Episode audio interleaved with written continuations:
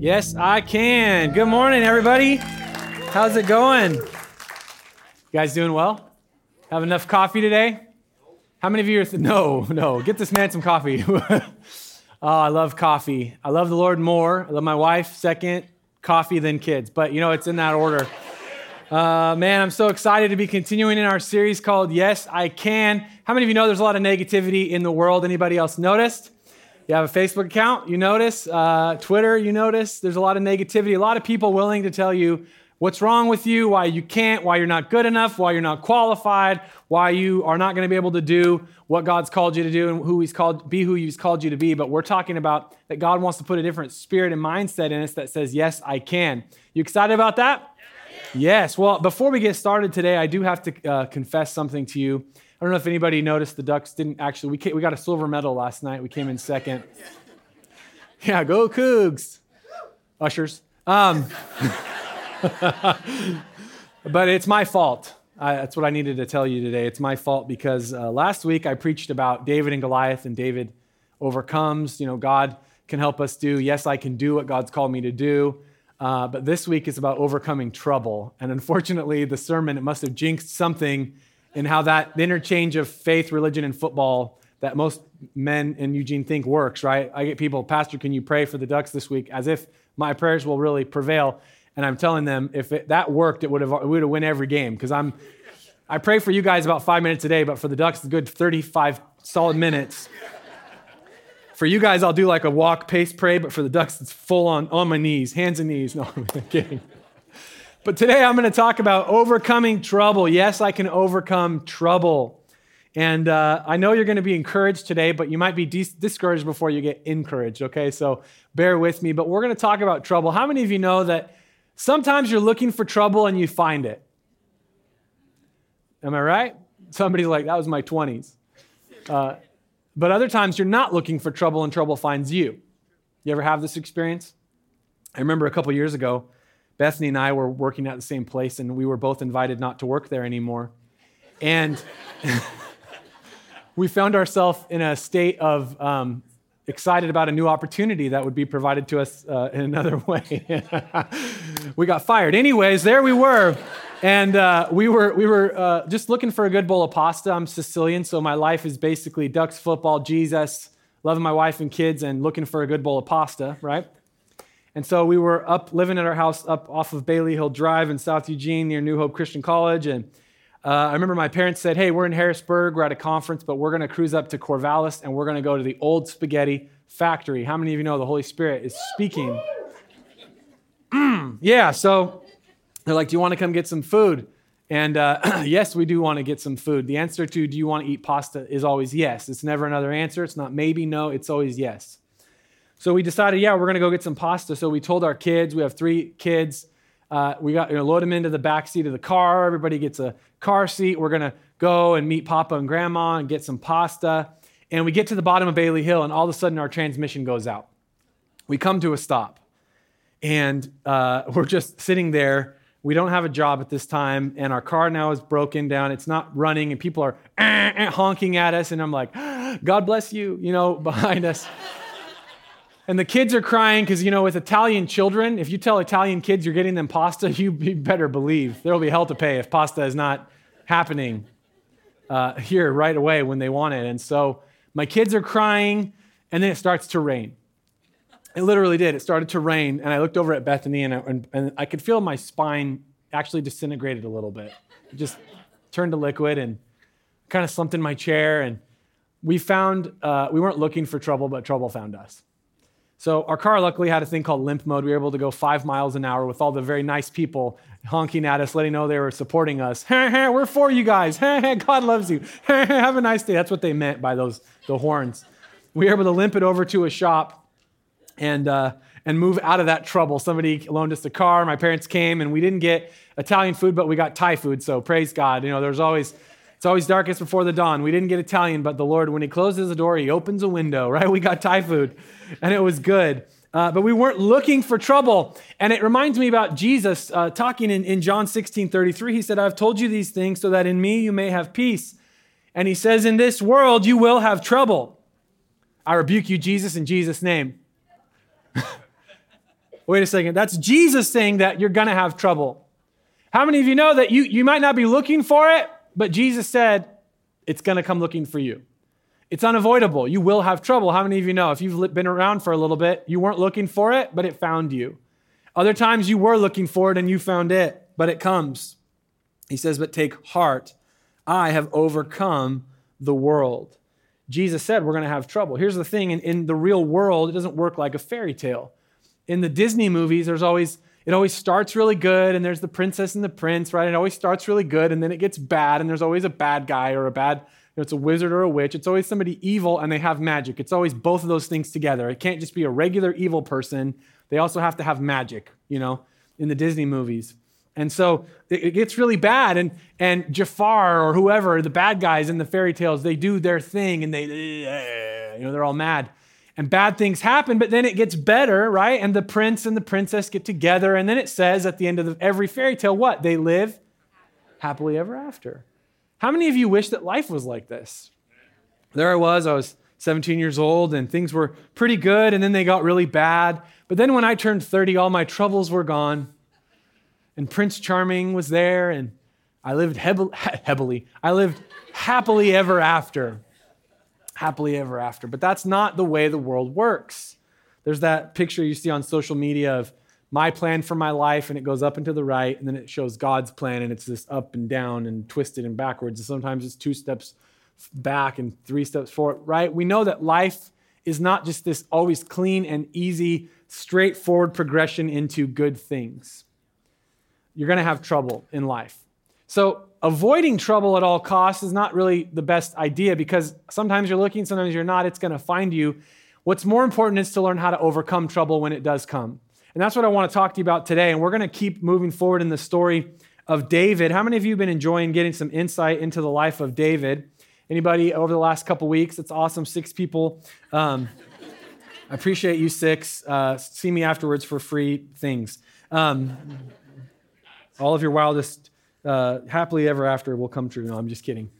But the story of David, you know, he, he, we talked about how in week one in this series about how God was able to unlock his identity. And if God can unlock your identity, he can unleash your destiny. And last week we talked about how we can do the things that God's called us to do. David shows up at the battlefield, and here's this giant uh, named Goliath, and David is able to defeat him. And God unleashes this powerful destiny in this young man's life and he's been faithful in the field and all this kind of stuff. And he connects with his identity. He gets to this moment. He has this great victory. And if this were a fairy tale, then he lives happily ever after. But after the chapter in 1 Samuel 17, when David kills Goliath, you think that he's supposed to have his happily ever after. He goes to work for King Saul, and Saul decides to literally use David as target practice for javelins. If you walk into somebody's office, a place of employment, and you're giving an interview, and they actually have javelins on the back wall, Move on. That might be. That's why you come to Joy Church to get nuggets of wisdom, pearls of wisdom like that. Just move on. Saul actually was jealous of David. He becomes insanely jealous. He starts throwing javelins at him when the, this demonic, confused spirit comes on him. David ends up going on the run. So now he's become who God wants him to be. His destiny is unleashed. And in our natural way, we think, oh, everything's going to be just rosy and perfect, but it's not. And David actually has to go on the run, and he's on the run out in the wilderness, living in caves and eating bugs and rats, and with these sweaty camping trip for 13 years. Nasty. I don't know why people like this. Some of you, that's like your wildest dream come true to go camping for 13 straight years. To me, it's a nightmare. But, anyways, he, he goes camping uh, for 13 straight years, and he's completely out of civilization. He's cast away from Israel. He's, he's being pursued by King Saul. Like it's not good. David wasn't looking for trouble, but trouble found him. And we pick up this story because I want to talk about how David, he didn't have a trouble free life, but he knew how to respond appropriately in the moments of trouble, both the self inflicted moments and the trouble that was inflicted upon him. So we're going to pick this up in 1 Samuel 30. So what's happened is as David is on the run, he's actually found a place of safety and it's this city called Ziklag. And he and his men that have joined him, he has a group of, of debtors and discontented and people that were on the run like him, and they come together. They kind of become this ragtag band. And they found this place of safety in a city called Ziklag, and it's their home. And they've been off uh, with the Philistines for a time, and they're coming back. And this is where we pick it up in 1 Samuel 30. It says, Three days later, when David and his men arrived home at their town of Ziklag, they found that the Amalekites had made a raid uh, into the Negev and Ziklag. They had crushed Ziklag and burned it to the ground. They had carried off the women and children and everyone else, but without killing anyone. And when David and his men saw the ruins and realized what had happened to their families, they wept until they could weep no more. You ever had trouble find you that you weren't looking for, and it hurt so much that you weep until you weep no more? Anybody? I remember a couple years ago, many, uh, probably how old's my daughter? Seven. So eight, nine years ago, Bethany and I were living in Medford, and Bethany got pregnant. We were really excited. We waited like 10 or 12 weeks to tell people. We told our families, our grandparents' presents were being bought. It was exciting. First grandbaby on both sides, and we lost the baby. And I, anybody that's gone through a miscarriage knows it's very painful because people don't necessarily look at it the same as if you lost your baby, but that's what it feels like to you. And it is a baby, right? It's a real baby, a human life.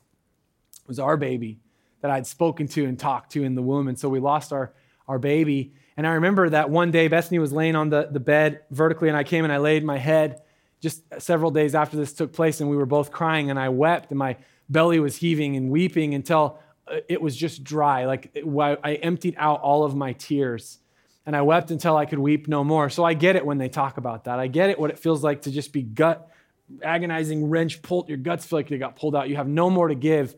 And, and, I, and I, one of the things we did in that period of grief is we went to Pizza Hut and got two pizzas, and then we went to Abby's and we got spuds. How many of you know the Lord joy comes in the morning in the form of pepperoni pizza with uh, peppers on it and dip it in ranch and spuds? And I'm like, calories, forget it, whatever.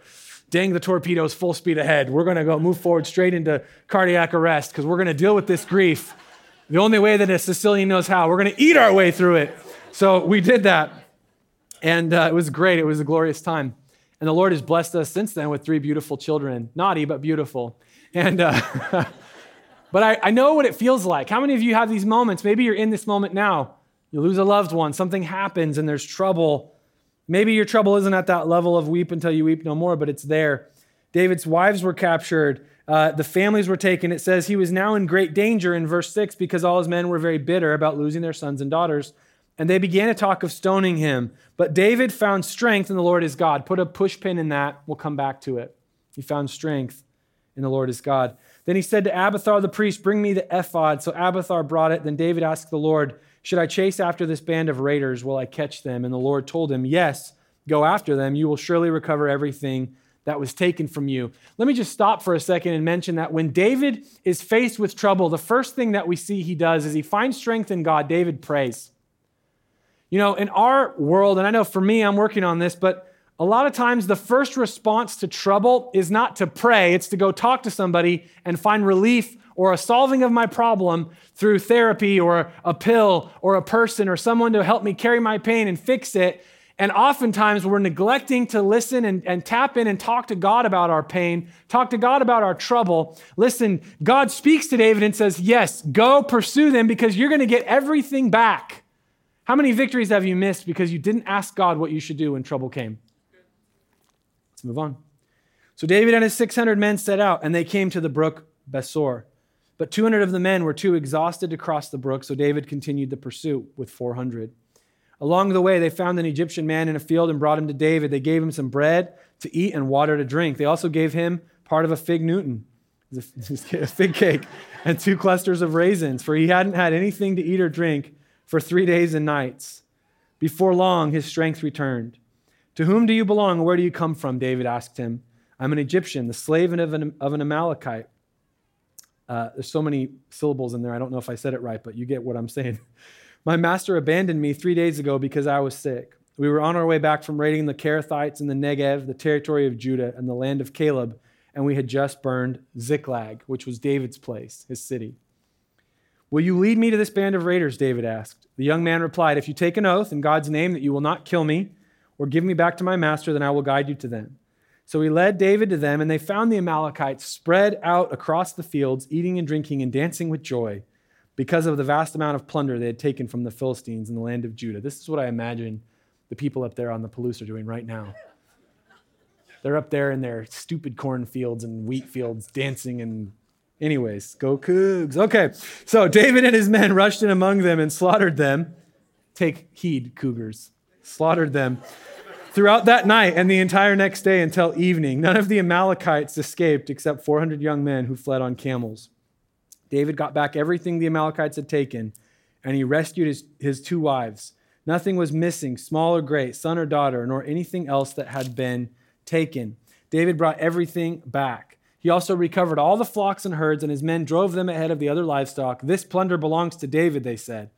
Then David returned to the brook Besor met up with 200 men who had been left behind because they were too exhausted to go with him.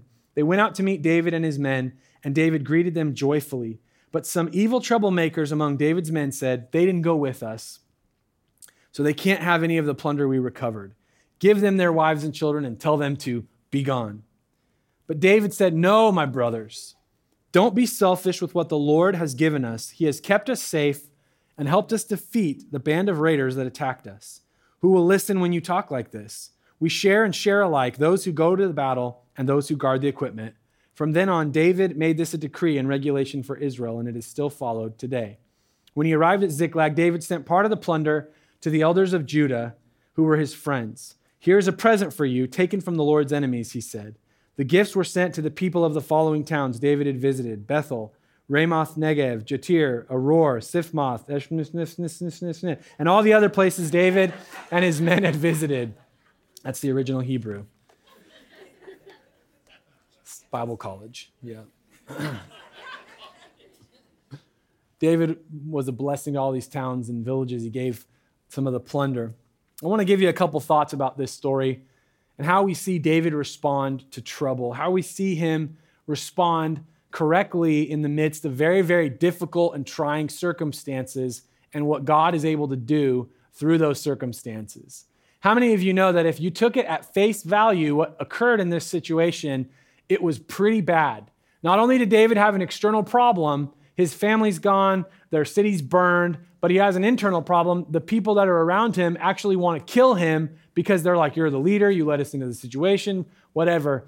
And David has to quickly fit, find a place with God to deal with this trouble. How many of you want to learn how we can overcome trouble. Let me give you these thoughts. Number one, you can be in the will of God and still encounter trouble.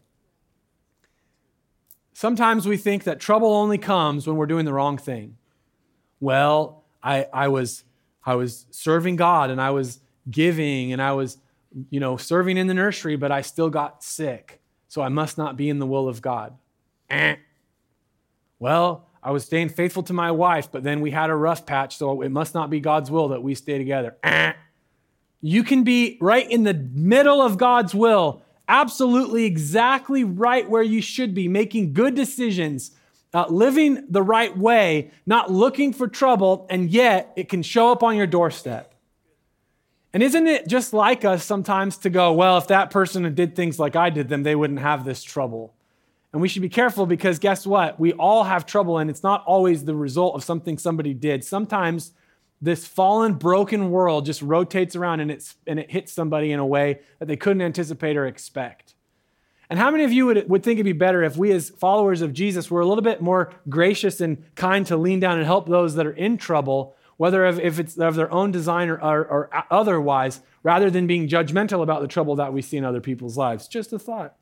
You can be in the will of God and still encounter trouble. Jesus said, The rain falls on the just and the unjust. Good things happen to bad people and good people. You can be doing everything right and still get the wrong results because life is not this process where you put good quarters into the machine and good things come out.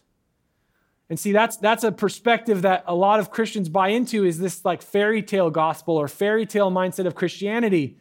But I want you to think about the Christians that love Jesus with all their heart that got eaten by lions in the middle of a Roman Colosseum, how well that gospel is going to preach to them. Or if you look into the scriptures in the book of Hebrews where it says these people died without ever seeing God's promises fulfilled, and you're like, I don't think we should preach that on a Sunday at church. Because we like comfort. We like to be safe. We like things to always work out. If I do the right thing, I get the right result. Now, here's the thing does that mean you should immediately go do the wrong stuff because it doesn't matter? No. The, what, what it is is this that trouble is going to come. Is your life rooted in, and bound, bound to the, the word of God? and rooted in integrity, rooted in your relationship with God so that you can persevere and continue to have success even through trouble? Or does trouble define you? You hear what I'm saying? But it's going to come no matter what. You can be right in the will of God. So don't always look at trouble as directing you that that's saying this isn't the will of God or I'm not in the right spot. Come on, somebody. Let me just tell you, many of the best things I ever did, they caused trouble. Getting married, right? Bethany and I coming together in marriage, it brought trouble. All of a sudden, now both of us have to learn how to operate with another human being that thinks completely different than we think. There was trouble. Hello, somebody. There was trouble. Now, the good things that God has done far outweighed the trouble, and I'm so grateful, but it brought trouble. You can be in the will of God and still encounter trouble. David wasn't doing anything wrong. They, they were just coming home from a day's, the, the, you know, the day out on the trail, the day at work or whatever. They come home and everything has gone mashugana. Number two, second thought I want to have give to you here today. Somebody liked that mashugana thing, didn't they? Trouble is an opportunity to connect with God. Sometimes in life, when we have success, it pulls us away from our dependency and our relationship with God. But there's nothing like trouble to teach you the lesson I need Him. Come on. When everything's good, you can start saying, Man, look what I've done. Wow, my business decisions are so good. My relationship decisions are so good. And everything I have is because I have done the right thing. And all of a sudden trouble comes and it knocks you right out of the boat and you're in the water and you're all discombobulated. And all of a sudden you realize oh what i had was a result of god. It wasn't about what i did or achieved in my life. And it teaches my heart to come back and say god i need you every day.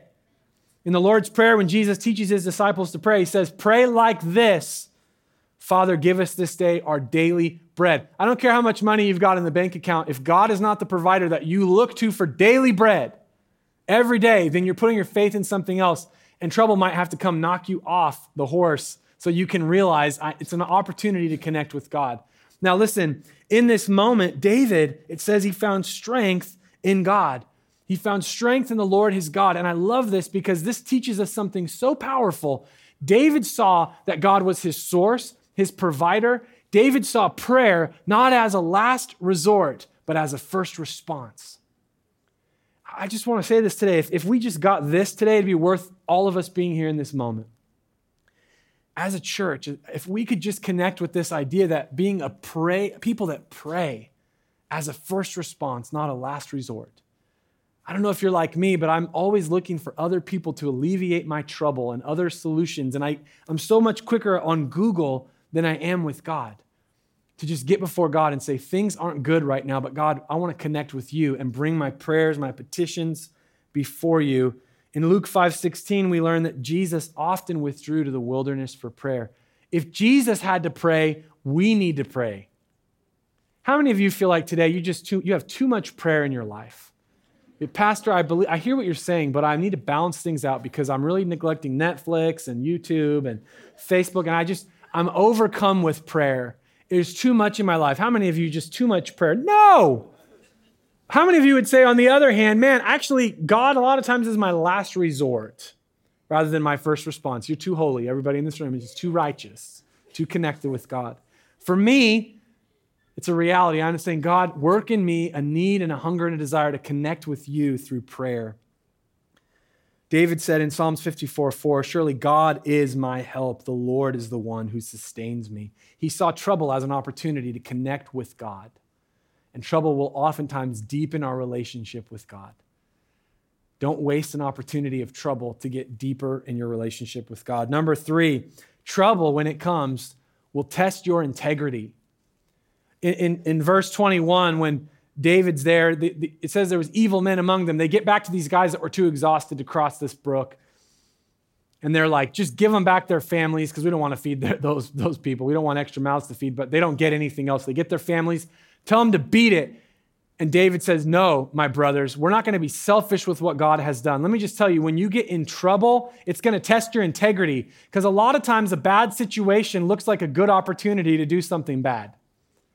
See, isn't it when you get squeezed that you really find out what's on the inside? When you get squeezed, you know, well, my husband cheated on me, so it's okay for me to go live with this other guy.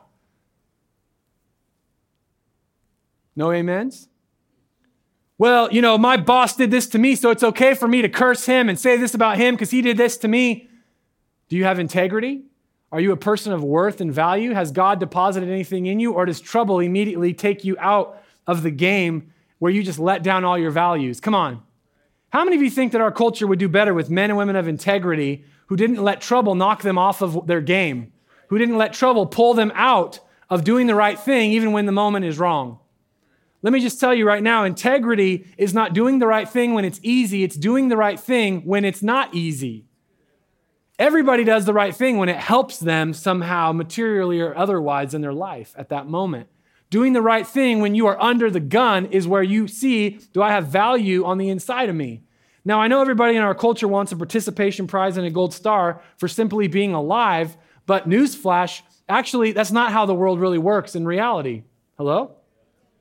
So I could sit here and just say, you know what, just be, you know, have no values, have no integrity, do whatever you want because it doesn't matter, but that would be unfaithful to what God's word says. The fact that there is a God in heaven who says this is the way that the world works, and there's a hierarchy of order. He's God, I'm not. His opinions matter more than mine about what I get to do with my body on Saturday night.